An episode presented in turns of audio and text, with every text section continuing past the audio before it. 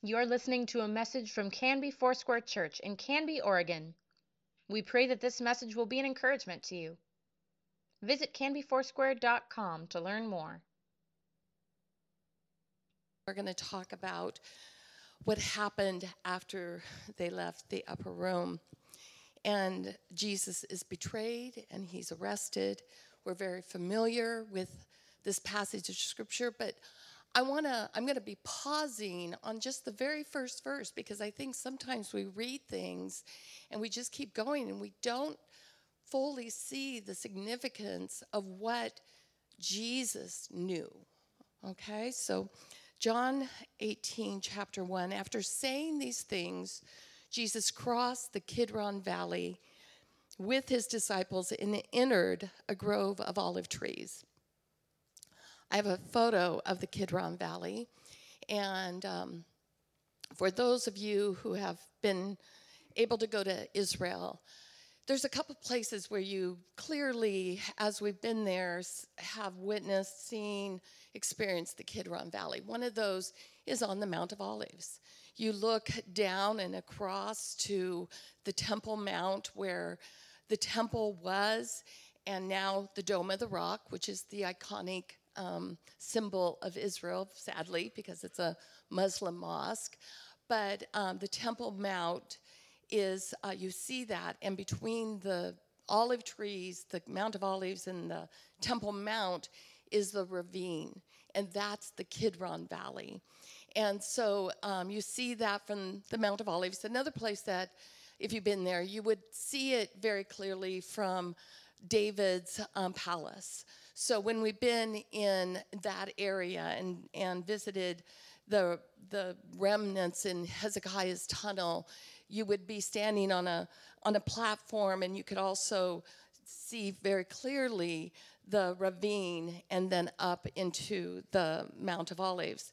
And so this is um, the Mount of Olives is just west of the Temple Mount. It's just a one fifth of a mile, so it's very, very close from the temple. And um, between, and then between them is this ravine, which is which would be called a wadi or a wash. And so in the Old Testament, I want to take you back a minute.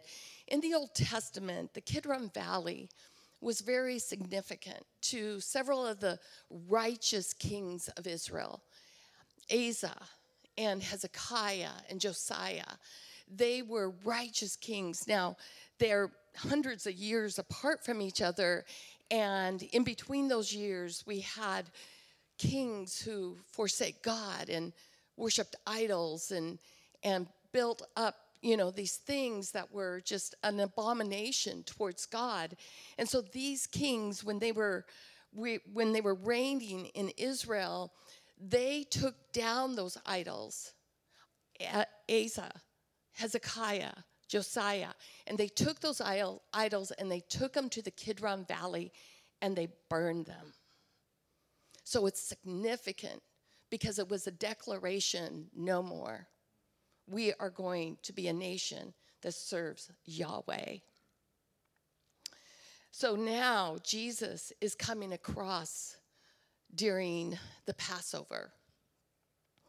And he was fully aware of the symbolism in crossing the Kidron Valley because, being that it's Passover, there were lambs that were being slain in the temple coming down. The blood of the lambs were, were being washed down with the ceremonial washing and it would go into this ravine. It was a wash. It was, and during really heavy rain in Jerusalem, there is a river that goes through that. But during this period of time when Jesus was leaving the upper room and coming down into the Kidron Valley in order to get to the Mount of Olives or to the Garden of Gethsemane, there's historians, Josephus, who writes that during the Passover, hear this, there were like 250,000 lambs that were brought for sacrifice. So you can imagine, because millions of people would come into Jerusalem during Passover, all from all over. That was the place they, they tried to make atonement for their sins. So they brought lamb. Um, and so there, you have these, I mean, a quarter million lambs that were being slain. So the blood would run down into this ravine. So when Jesus is crossing over this ravine, he is completely aware that he is the lamb that is going to be slain. That none of those lambs can really take away your sin. Doesn't matter how much blood those lambs are, are killed for, they cannot take away our sin. And so Jesus is crossing voluntarily the Kidron Valley in order to make the sacrifice that frees us all the Lamb of God. So there's another significant thing about the Kidron Valley. Um, when David was, um, was running um, from his son Absalom, he crossed the Kidron Valley. He was going into the Olive, um, Olive Mount of Olives, the Garden of Gethsemane, and um, he wrote Psalm 3. And I'm sure this was the cry of um, Jesus' heart as well. You know, remember, he was fully man, he was fully human and fully God. But David wrote this psalm, Oh Lord, I have so many enemies. So many are against me. So many are saying, God will never rescue him. But you, O oh Lord, are a shield around me. You are my glory, the one who holds my head high. I cry out to the Lord, and he answered me from the holy mountain. Jesus was completely in that moment. The ravine had to be filled with blood from the blood sacrifices for the sin. But Jesus, he knew crossing the Kidron Valley that now was his time. He was going to drink from the cup. His time had come. He came to die as God's perfect sacrificial lamb for our sins, that we can be reconciled with God. And then he crosses over to the Garden of Gethsemane. Again, you know, you can read that first verse and you can say, okay, he crossed over the Kidron Valley. But to understand that what was happening and what, what Jesus was doing is so significant. So he goes into the Mount of Olives, he, towards the Mount of Olives, into this garden. And during biblical times, farmers would put olive presses into these, these groves of olives because olive oil was like gasoline, it is for us. I mean, they used it for everything. And so these, these olive presses would be there, and this enormous weight of the stone would crush the olives, allowing the oil to pour out through the spout cut into the stone. And I have a picture. This is a picture of an olive press. So the first first pass of the stone over the olives would, would produce the most precious oil. The, and this oil was extremely expensive. So, this was the purest olive oil. And it was expensive and it was used to anoint kings. And so then the second time it would roll over the olives, that oil was used to heal the sick. It was significant. It was better than um, it was better than third roll. And then the third pass of the stone produced oil that was used to light lamps, to cook. And so um, it was, it's interesting because Gethsemane means olive press. On the night he was betrayed, Jesus went into the garden of Gethsemane to pray. Now, interestingly, if, you, if you've read John 18, you'll notice a few things that John does not mention. He does not mention that Jesus' pr- his prayer in that garden, which, you know, we all know is very touching and um, intimate again and, and the heart of Jesus. Matthew, Mark, and Luke mention it. They talk about that. Um, and when Jesus was praying, if you remember, the the disciples kept falling asleep. John doesn't mention any of that. It's the reason John doesn't it's unique in his relationship and his understanding who Jesus is. John solely focuses on the deity and the glory of God. So, Jesus entering into the Garden of Gethsemane, the weight of the sacrifice caused Jesus under extreme duress to literally sweat drops of blood.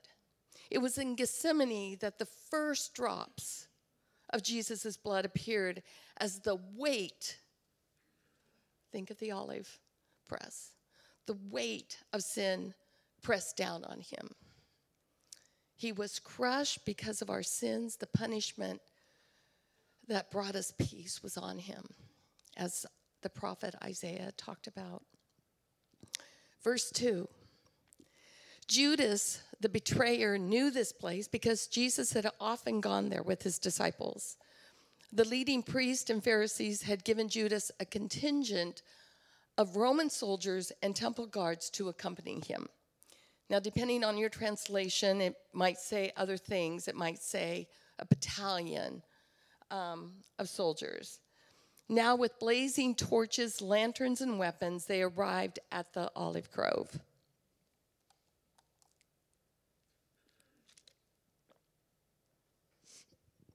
you know, Jesus knew, or Ju- Judas knew that Jesus would be there because it was a familiar place. He often went to the Garden of Gethsemane with his disciples. It was a peaceful place, it was a place where they could rest, they could sleep there under the olive groves. Um, there were caves in that area, so depending on the weather, they might find a cave and sleep in a cave. So it was really familiar to Judas. So he knew Jesus was going there. And I have a picture of the Mount of Olives, and this is just part of, of that area. Judas, in this time when he was meeting Jesus in the garden, he brought back up. he brought a battalion, a contingent of Roman soldiers, plus the leading priests and Pharisees.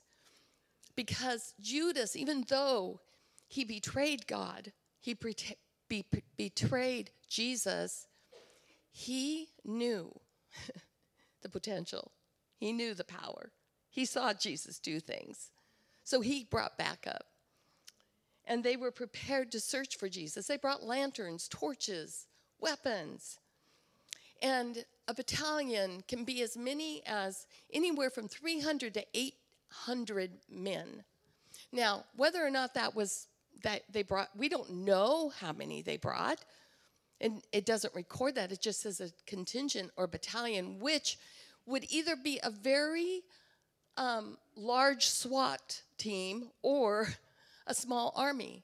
But either way, that's a lot of, of, of military there in order to arrest Jesus. In Matthew, Mark, and Luke, the, it records that Jesus says to them when he sees this battalion, he says, Am I some dangerous criminal?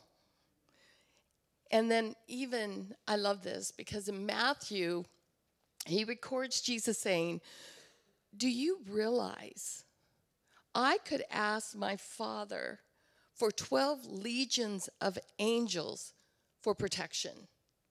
I don't think we have an, I, I had to look that up. It's like, what's a legion? A legion is 5,200. And he said, I could, I could ask my father for 12 legions. That's over 62,000 angels. That's a lot of angels. but he doesn't do that because his time had come. 4, Jesus fully realized that all that was going to happen to him, so he stepped forward to meet them.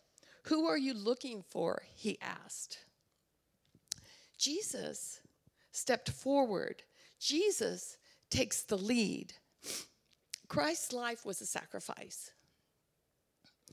Always, always, even in the midst of intense suffering, John gives us a Christ who is control he is exalted and he's lifted up. But Jesus is in control here. We never can ever think that he's out of control, that they have all the control. Jesus stepped forward. He stepped forward. Verse 5 Jesus the Nazarene, they replied. Who are you looking for? They said. Or Jesus said, Who are you looking for? And they said, Jesus the Nazarene. And he says, I am he. Now, in your translation, uh, it might be that he is italicized. Um, and every good preacher is going to tell you this because that was an added word, he. Because what he said in the original language was, I am. I am. Jesus said, I am. So Judas, who betrayed him, was standing with them. As Jesus said, I am, they all drew back and fell to the ground. Once more, he asked them, Who are you looking for? And again they replied, Jesus the Nazarene. I told you that I am, Jesus said. And since I am the one you want, let these others go. He did this to fulfill his own statement I did not lose a single one of those you have given me. Now, when they said Jesus the Nazarene, that was a derogatory comment because the Nazarenes were despised people. And if you remember a conversation in John 1, chapter 1, it was with Philip and Nathaniel. So Philip went to look for Nathaniel because they saw Jesus, they found Jesus, the Messiah. We found Jesus, the son of Joseph from Nazareth. Nazareth, exclaimed Nathanael. Can anything good come from Nazareth? And then Philip said, Come and see. Come and see for yourself. So Jesus wanted whatever was going to happen to him to be pointed at him. The lengths he took to protect his disciples. His prayer in the upper room was to the Father, I guarded them that not one was lost. So, verse 10 Then Simon Peter drew a sword and slashed off the right ear of Malchus, the high priest's slave. But Jesus said to Peter, Put your sword back in the sheath. Shall I not drink from the cup of suffering the, the Father had given me? Another interesting thing about John, he's the only author of the Gospels that mentions who cut off the ear of Malchus, the slave. It was Peter. The others said somebody had cut off the ear, but John made sure the point was that Peter had. I think there was a little competition there. If you remember, it was John and Peter who were racing to the tomb, and so they did have a little bit of a rivalry there. Scholars, though, and probably forensic people have, you know, studied this passage of scripture, and and they know that Peter, when he drew his sword, he was behind Malchus, and he also struck him. He struck him from behind, and he also struck a non-soldier. So I don't know. I don't know what your thoughts are about Peter, but he did something none other uh, that none of the other disciples dared to do. Maybe because they were smarter and they knew the consequences of drawing a sword against a battalion. And that was why, which is also interesting, John doesn't mention that Jesus picks up the ear and actually heals Malchus. because had Jesus not done that, Peter probably would have been killed like that. So, the remainder of chapter 18, Jesus is arrested, and there's six different times he's brought before a trial and um, to be crucified. He goes before the Jewish council, he goes before Ananias, he goes before Caiaphas, Pilate, Herod Antipas, and then back to Pilate. So there were all these things, all this, all these people accusing wanting Jesus crucified. And also in this chapter, the rest of this chapter, Peter, we see, denies Jesus three times. What appears to be a, a relatively short period of time. Peter is by the fire, and then he was under the fire because somebody asked him, Aren't you one of the disciples? Didn't I see you in the olive grove? And Peter certainly lost his courage. He lost his courage, but he never lost his faith. And if we're going to be honest, I think we can all relate to that. Um, I can't criticize Peter because there's been times that I've lost courage, yet I didn't lose my faith. I still believed, but I lost my courage. It may have been that I lost my courage to do the right thing at the right time, to say something that should have been said that I didn't because I lost my courage, or not having the courage just to wait and be still instead of plowing ahead and trying to fix my own problems. There's a lot of times that we can think about those moments that we lost courage, but we didn't lose our faith. Also, I want to point out that both Judas and Peter failed as disciples that day. After the arrest following the betrayal, Peter denied even knowing Jesus three times. But their ends are so different. Judas ended up lost and suicidal, and Peter ended up as a repentant, forgiven, restored, and recommissioned. The difference between these two is simple. At the end of the day, Peter still believed in Jesus as Lord and Messiah. He repented. That's the difference. He repented, he wept, and he went back to the disciples. This is the freedom that we all have.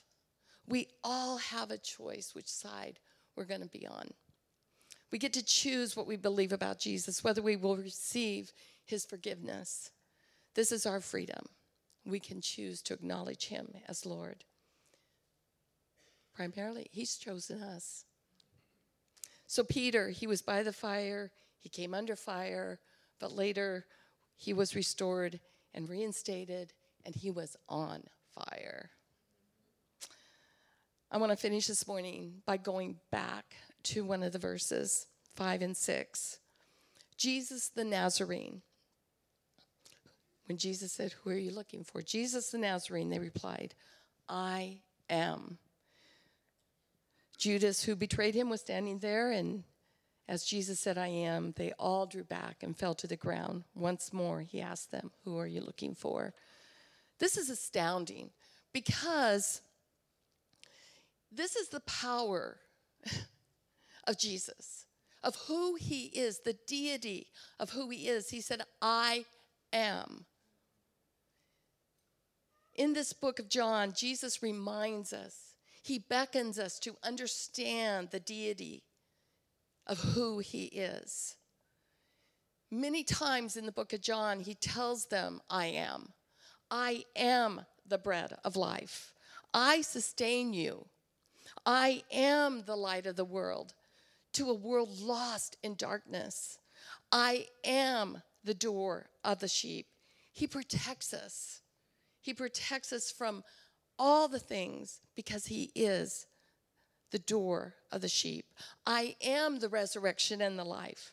Death is not a final word to those in Christ. I am the good shepherd. He has committed to caring for us, leading us, watching over us.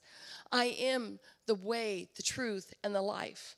Jesus is the source of all truth and, and knowledge of God. And he says in John 15, I am the true vine. We attached ourselves, we attach ourselves, we abide with him. His life then flows through us, and we bear fruit. And he says, I am the vine. This statement, I am, is so powerful. Moses encountered the burning bush in Exodus chapter 3. And many of us grew up, if we grew up in Sunday school, we remember the story the bush is burning, but it's not being consumed. And Moses is like, What's going on? It's a bush. It's not, it's burning, but it's not going anywhere. And at this point in Moses' life, he felt washed up. He was unknown and insignificant. He had run away. He was a stranger in a foreign land. And Moses is encountering the I am. In Exodus 3, it says, Do not come any closer, the Lord warned. Take off your sandals, for you are standing on holy ground. I am the God of your father, the God of Abraham, the God of Isaac, the God of Jacob. When Moses heard this, he covered his face. He was afraid to look at God. I just think of this statement when Jesus said, I am. The mob had no idea that they were standing on holy ground. And they dared to look at him, and they couldn't stand.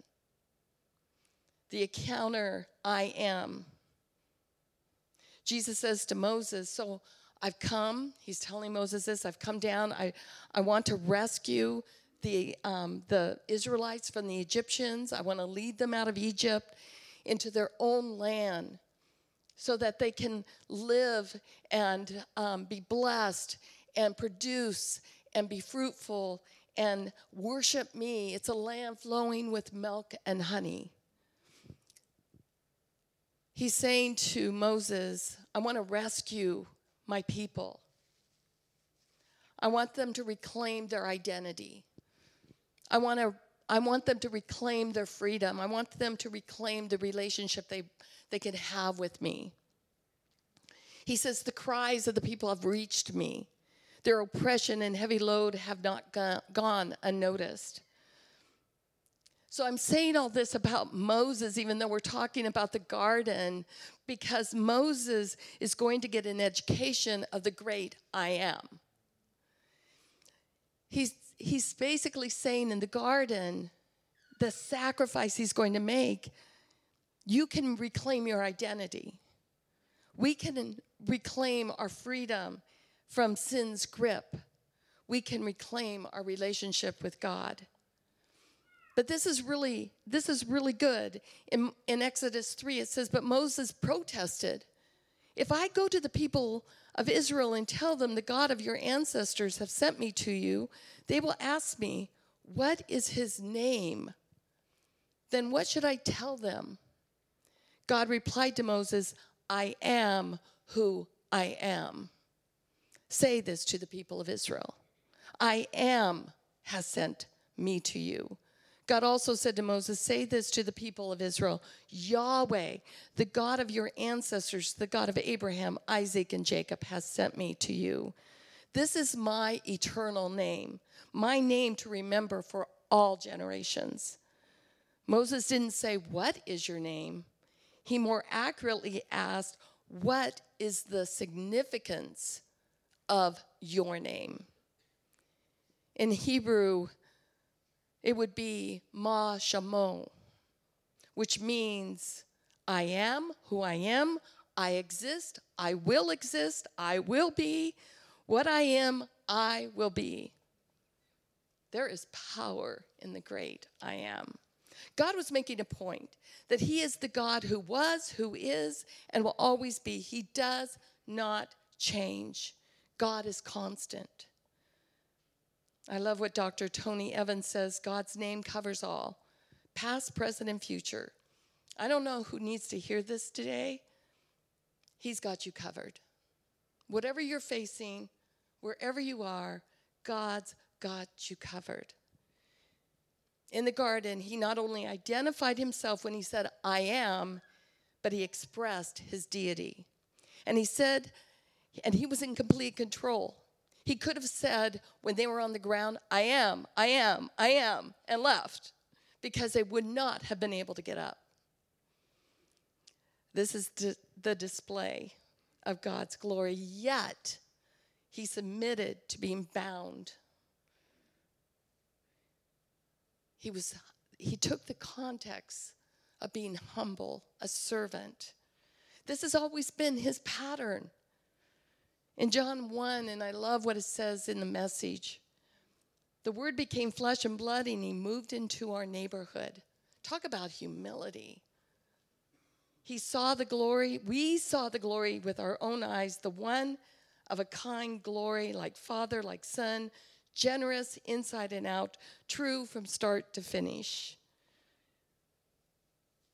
He was born, he was, he was a humble baby, pronounced by a host of angels. He was laid in a barn, but signaled by a star. submitted to baptism as if he were a sinner, but then heard a divine voice from heaven. He slept when he was tired, but when he woke up, he calmed the storm. He wept at a grave, but then he called the dead to life. He surrendered to arrest, but said, I am, and they all fell over. He died on a cross. And there he defeated sin and death and Satan. The great I am. This morning, we have made a decision to do worship towards the end of service. For this very reason, I want you to take just a moment and really think about what the, the deity of God wants to do for you. That great I am. He wants to have a relationship with you. He wants that closeness with you. So as we worship, would you just turn your hearts to hear what the great I am is saying to you this morning?